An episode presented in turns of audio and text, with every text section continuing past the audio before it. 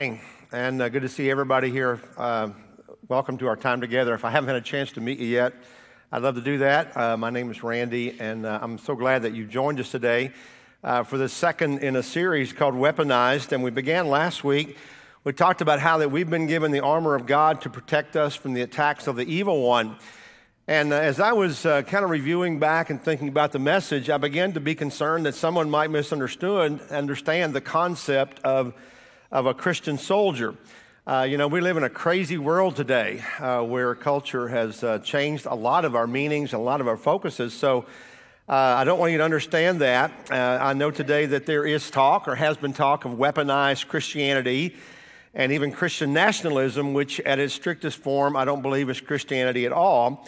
And while we want to win this world to Christ, um, it's not going to be the way of this world. We're not going to win it like that. We're going to win the world by love. This kingdom, Jesus said, is not of this world. So it's a whole different thing. Uh, we're not forcing Christianity on anybody, but instead we will try to win people by the love of Jesus Christ. And the church, and every Christian in the church, I believe, is, is responsible to answer the call. So we've been given a mission, and all of us are kind of the part of God's army. And the idea that we've been discussing here for a couple of weeks is that our lives are meant to be an assault force for good. That God has called us up, that God has equipped us. We talked about that last week, that we have been given the armor of God, and that now we're going to go into battle. And so today we're going to be talking about how to prepare ourselves and, and then step up to make the difference in our world that God's called us to make because He has prepared us not only with an, a general uh, armor of God, but even more specifically, equipment that we've been given to use for His glory. And so we're going to talk a little bit about that today. Now, if you know much about the Bible, you know that there is an Old Testament, there's a New Testament. And in the Old Testament, there was a man named David, and we refer to him quite, uh, quite often. Uh, David was the king of Israel. He was a great uh, military leader, he was a great political leader, a great warrior. So he kind of got the idea of being a soldier for God. And uh, he was called to be the king of Israel at a very specific time. And when he was king, uh, Israel rose to its greatest height. So he was a great and powerful leader. And there's two interesting things said about the life of, da- of David. First of all, God said that David is a man after my own heart. He will do everything I want him to do. It's in Acts 13. And then uh, a little bit later in the same chapter, uh, it says this that David served God's purposes in his generation.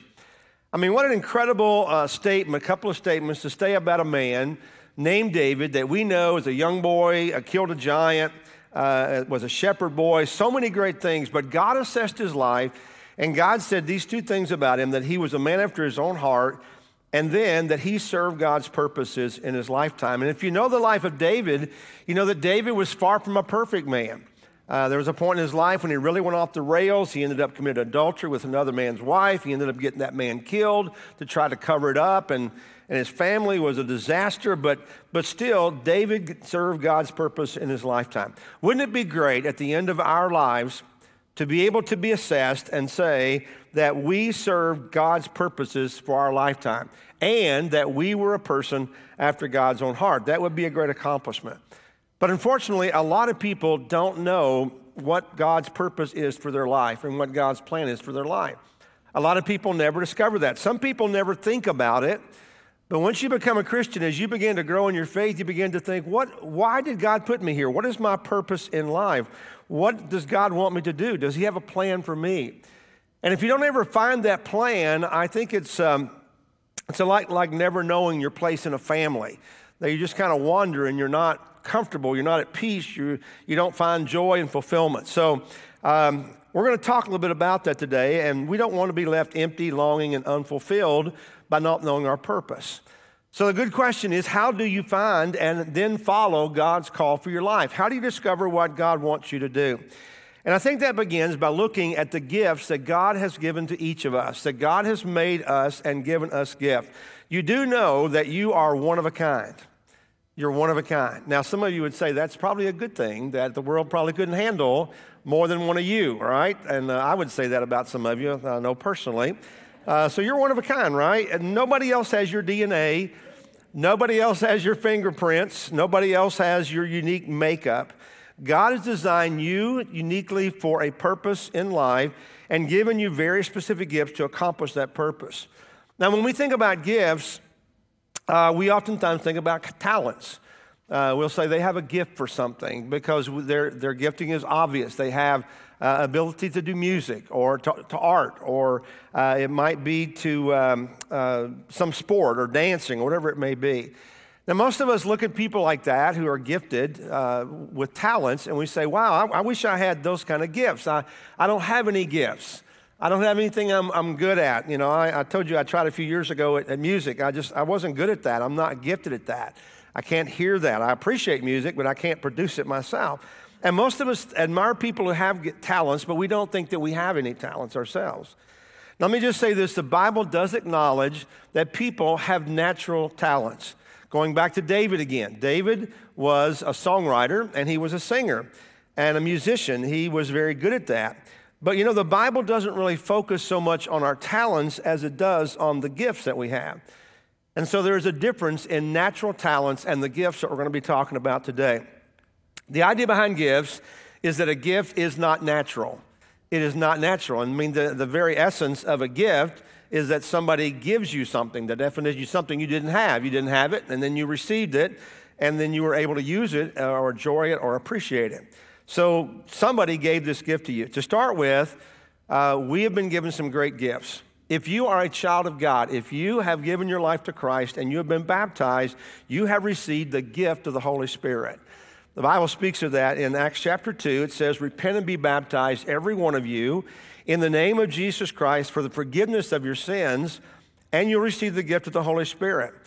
So the Bible is clear that at our baptism, two things happen. Two very special gifts are given to us. Number one, we're given forgiveness of our sins, which is a gift.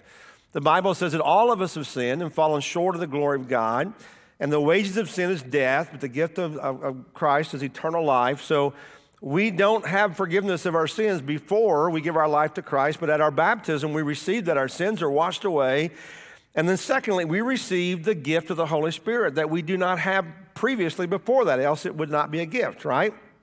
So we receive these two very special gifts forgiveness and the indwelling gift of, and the presence and power of the Holy Spirit.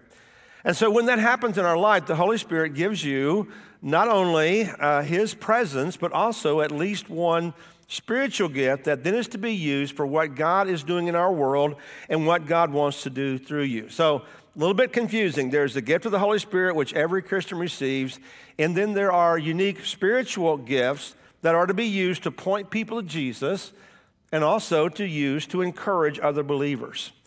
The idea of spiritual gifts is kind of complicated for us sometimes, and it's very confusing for, for a lot of us. So, what is a spiritual gift? A simple definition a spiritual gift is a supernatural ability to develop a specific capability. A supernatural gift, excuse me, a spiritual gift, a supernatural ability to develop a specific capability. Two things it's supernatural because it's given by God, not just a normal gift, and also it's a practical skill. So it's something that's used for unchurched people and other believers as well. And how we use it is based on our understanding and our willingness to serve. Now, let's try to clear it up, clarify. Paul says this in 1 Corinthians 12. Now, about the gifts of the Spirit, brothers and sisters, I do not want you to be uninformed. There are different kinds of gifts, but the same Spirit distributes them. There are different kinds of service, but the same Lord. There are different kinds of working, but in all of them and in every one, it is the same God at work. Now, to each one, the manifestation of the Spirit is given for the common good. And then in Romans 12, it adds, We have different gifts according to the grace given to each of us. So the Bible speaks of these spiritual gifts that are supernatural, given to us through the Spirit, but then they're also, they play out in a practical way. What are some of the gifts?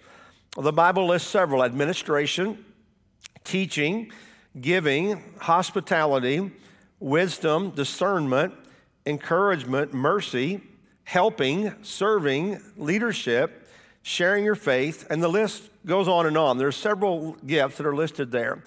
And all of these are practical skills. I mean, the church needs all of these, right? It needs administration, it needs teaching, giving, discernment, encouragement, leadership. All those gifts are given to us by God for the good of the church to build up the body of Christ. And they all are needed, no matter, some are more obvious, more public, obviously, some are not, but all of them are essential. And many of them are skills or are, are, are, are gifts that are given to complement our natural talents. For example, Dan has a natural gift of worship, uh, of music, but his heart is for worship, and so he uses that gift in a way to lead us into worship. It's simple like, like that. Sometimes it's a, a personality trait that we already have, but other times it's a whole new area of interest or giftedness that a person maybe never thought about. You discover that you have an interest in things that you never had even given any thought to, but God kind of brings it around to say, no, this is something you would be good at.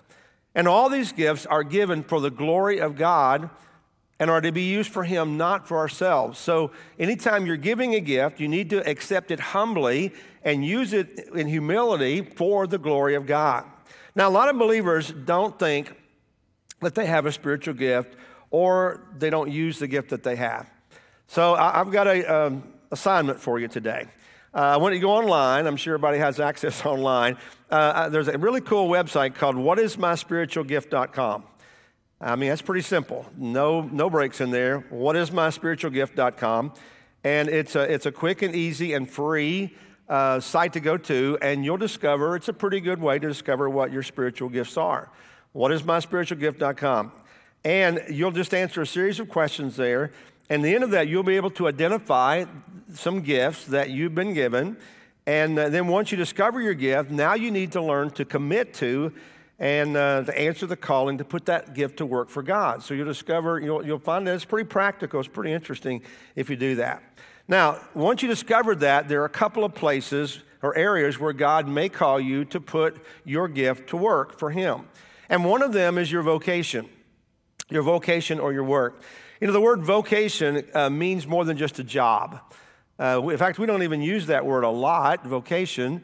But if you use it, it's more deeper meaning than just what you do for a living. The word means more like a calling from God. God has a vocation for you, a calling for God. The idea is that God has invited you to use your gifts that He's given you to invest your life in a specific area of work for Him. I mean, not just for a paycheck, but more like an offering for your life or worship your life is worship. We talked a, a few weeks ago about using everything we do is for the glory of God. So, whatever you do, your calling or your, your vocation is to be used as a worship to God, as unto the Lord, and also thinking about the mission of God.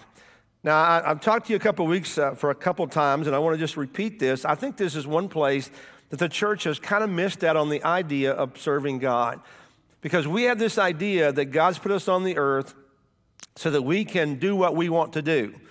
And that we can, you know, just work where we want to work and do whatever we want to do. And that's not what God has put us. He's put us here for His glory.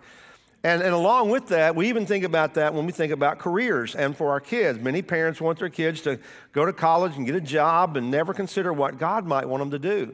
And so in our parenting series, we talked about that you need to be sensitive to what God may be uh, how, how He's gifted your child and how He want, might want that child to grow and develop. And I believe the church as a whole needs to encourage young people to consider ministry as a career option because there is, and I believe there will continue to be, a shortage of, of people who will step up in the next generation uh, to consider ministry as, a, as an option. And I think there will be a shortage among churches for ministers and youth ministers and worship ministers and children's ministers and other kind of ministers, and also missionaries to take the gospel around the world. So to challenge your child to think about that would be an amazing thing. And I've talked to our staff a little bit. How can we introduce this idea early to our children and, and then cast a, a vision for our teens for ministry? But you know what? It's not just about young people either. Uh, you might think, well, I'm not young anymore, so uh, I kind of missed my chance. And that isn't true at all. Because it's kind of interesting that down through the years, we've had several people who are adults who have felt the calling of God to leave their um, career or their job and to discover and follow a vocation for God. Uh, maybe leave a secular job, go into full time ministry as God has impressed it on their hearts. And I got to use my buddy Tony as an example of that. I remember several years ago, Tony came to me. He had been an architect in an architectural firm for like 25 years. And, and, uh, and he said, I just feel like God's wanting me to do something different, uh, which was a big career move for him. And we talked about that and seeing that over a course of years to the point that no doubt Tony is on our staff, uh, which I could not envision happening at the time, but, but that's what, how God worked it out. So sometimes it can be pretty dramatic in a just shift of your life. Uh, another example uh, is uh, Judd Sowers. I think Judge back there somewhere. Uh, several months ago, uh, the Assurance Crisis Pregnancy Center uh, came here, stood on this stage, talked about their work in ministry and the need for a person to counsel men who came in with pregnant partners and, uh, and you know, how, does, uh, how, how do you minister to the men? And Judd felt a stirring in his heart for that. And so he followed up on that and, and today work, uh, works with that. Uh, Bug is a good example here. Uh, left the secular field to go into ministry with FCA. So the, you don't have to be a young person. Don't think your time has passed in order for God to be able to use you, redirect your life in a vocation that fits your giftedness and your calling.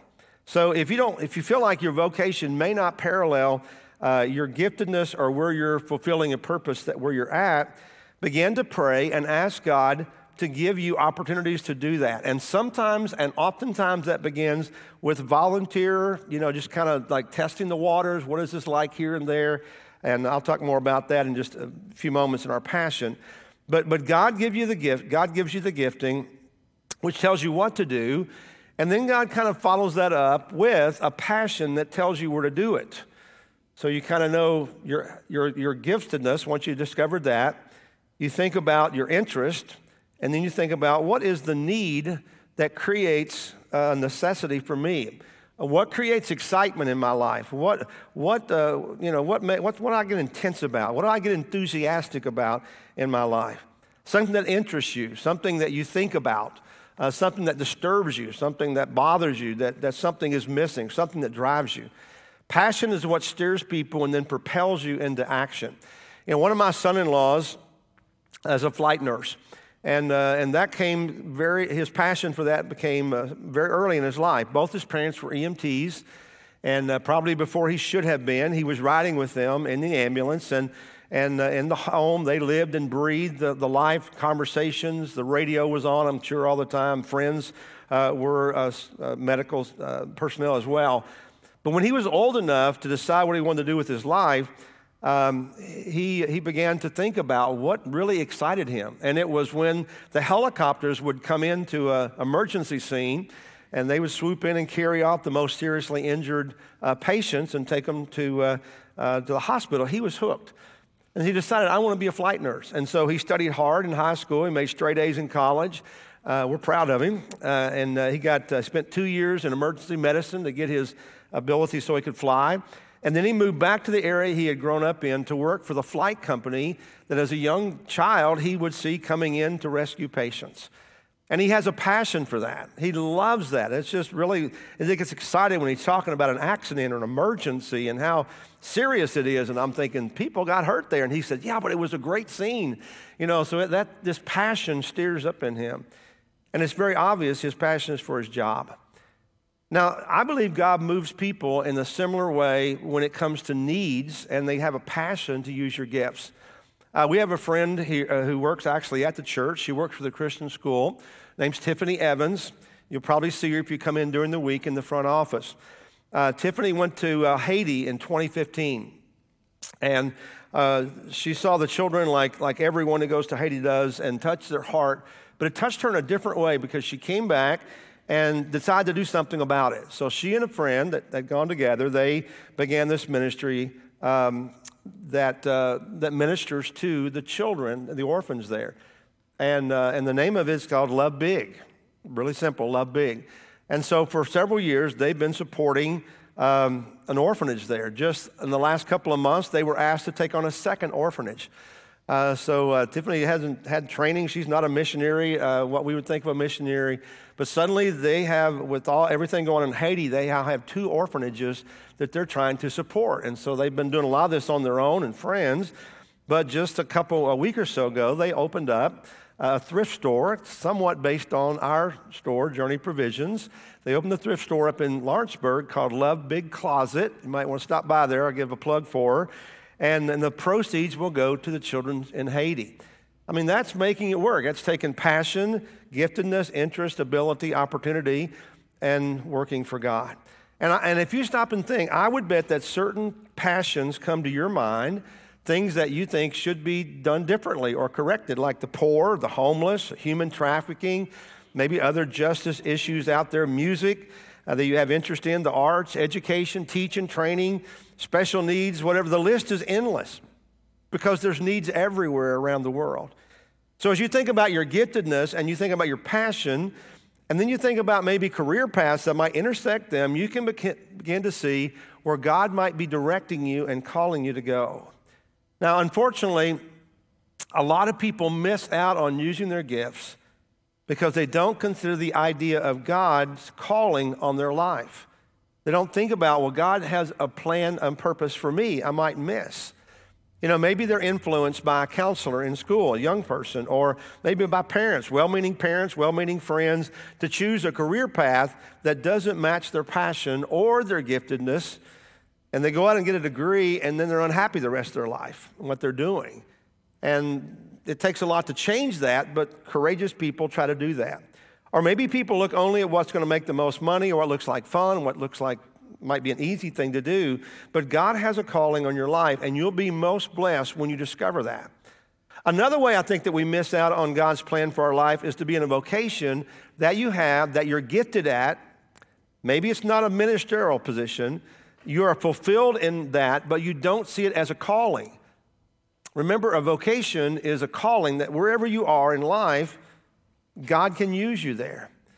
We have a tendency sometimes to, to compartmentalize things. You know, we have a work life and then we have a spiritual life. And God wants us not to compartmentalize those things, but to have our spiritual life and our work life and our family life, everything the same. And all those are intermingled. Maybe you don't see your job as an act of worship. Remember the verse that says, Do everything as unto the Lord. Or maybe you don't let the two uh, parts of your life come together, or you don't see your work as a mission field. You don't have to be in a ministry position to be a minister. And in fact, you might be more effective than a minister would be. If I were to walk into your workplace, nobody knows me. And if you say I'm your minister, there's a wall that went, just went up, right? So you are a minister or a servant wherever you are. You need to be used there in that place. God wants to use you where He has put you or maybe where you've chose to be. Our calling is not something or somewhere. Our calling is to God, it's someone. And so we ought to serve Him wherever we are. Whatever we do, it's to be an act of worship. Colossians 3 Whatever you do, work heartily as to the Lord and not for men, knowing that from the Lord you'll receive the inheritance as your reward. You are serving the Lord Christ. So you may say, Well, I don't like my job. Well, you know, maybe that's motivation to get another job. But wherever you are, you, God is, can use you where you are. And if you begin to see your job as a ministry, it would probably change your heart and your attitude as well. Do it for the Lord and do it in a Christ like way. You know, the secular world can be really harsh and cruel, and you can go in with good intentions, but sometimes you can get derailed and you can end up becoming like everybody else and adapting to their world and their culture instead of changing the culture around you. So don't compartmentalize your job and your faith, but instead let your faith and your giftedness change the culture that's all around you. We know wherever God's put you in life, God's going to use you there, even if it seems unlikely. A lot of you know uh, a, a, man named Tyson Cummins. Tyson was in our church uh, for a while, led our adult uh, class, just a super guy.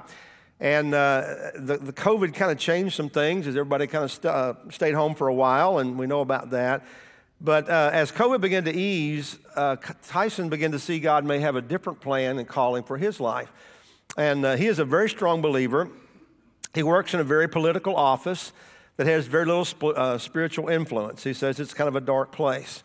Now, Tyson could have changed his life to be like the people at work, or he could have uh, left his faith at home, compartmentalized that, just go to work and go home. But instead, he has chosen to make his office a spiritual oasis. And uh, you'll see that if you go in it. He has his Bible right there on his desk, of course. Uh, but he also has Christian's books that he loans out to people. It's a little library if you could go in there and choose a book, whatever you might want. He has a huge candy jar um, that people come in to raid and then they end up in conversations with him. And he's also available for his coworkers to talk and to share their struggles. And then he sends out a daily devotion to anybody who asks him or uh, gives him their email. And to top things off, he asked his boss at work in this political place, and he was allowed to host a Sunday morning Bible study church service. That's why he's not here, but he's chosen uh, to serve to, to host that in the conference room at work. Imagine having the courage to decide to do that and getting permission to do that. So on Sunday morning, he hosts a Bible study for his coworker and anybody that wants to go. And I know some of our folks have come, gone and visited him there. And it's really cool. He's taken his giftedness and his passion into his vocation in a dark place. That's what I'm talking about. That, that's courageous, that's creative as well.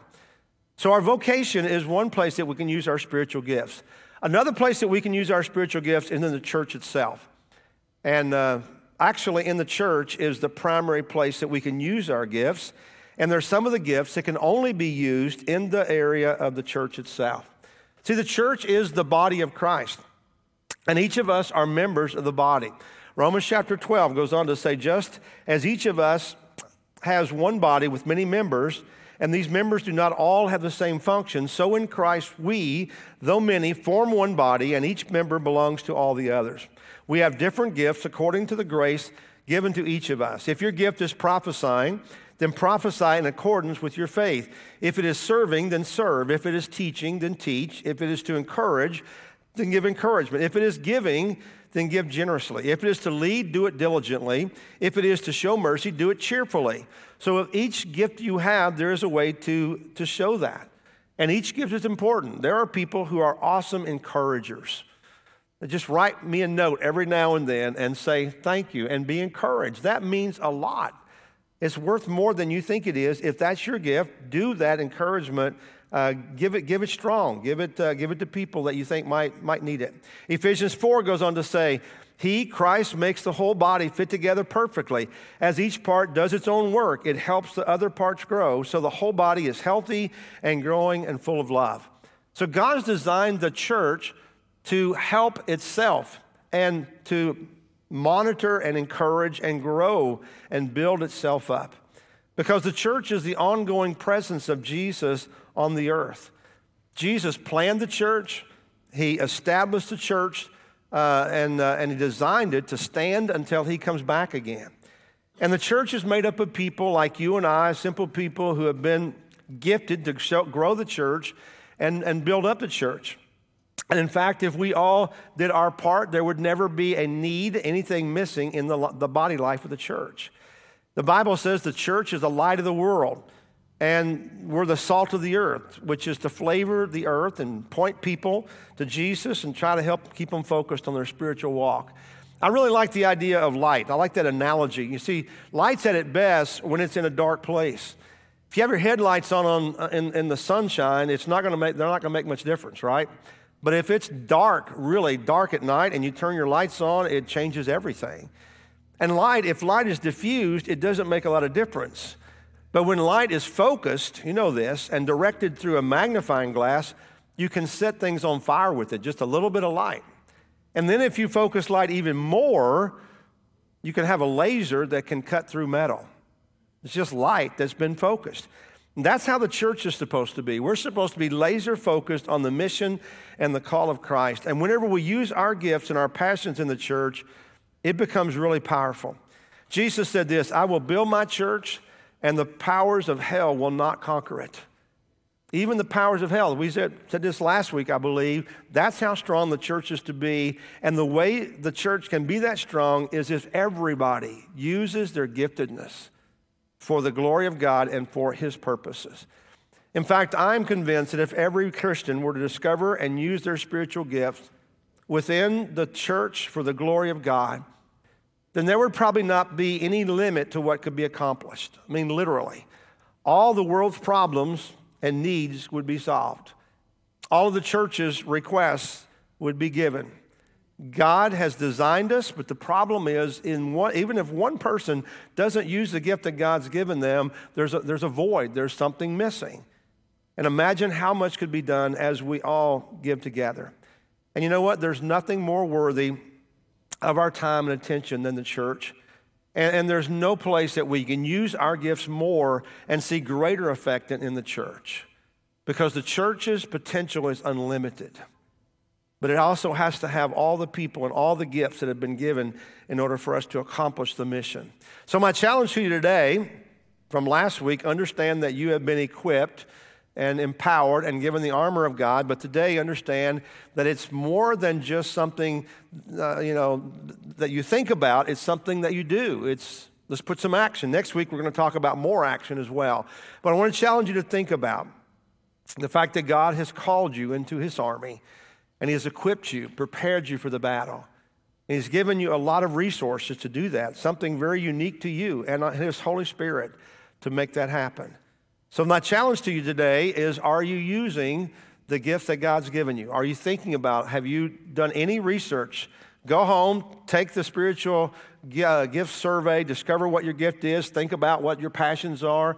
I'd love to hear some great stories of how God is moving and stirring you for His glory and to change His world. And this morning, if you're not a, a, child of God, if you haven't given your life to Him, if you haven't joined the army yet, um, this is what God wants for you and his call for you. And I'd love to have a conversation with you about that. I'm going to be up front. I'm going to ask Tony to step up as well. And uh, we want to offer time and space for you. Uh, if you need someone to pray with you, if you want to talk about your next step on your journey, if you want to just come up and just thank God for the call, the invite in your life, uh, we want to give you a place and time to do that as well. Right now, let's go to the Lord in prayer. Father, thank you for this day.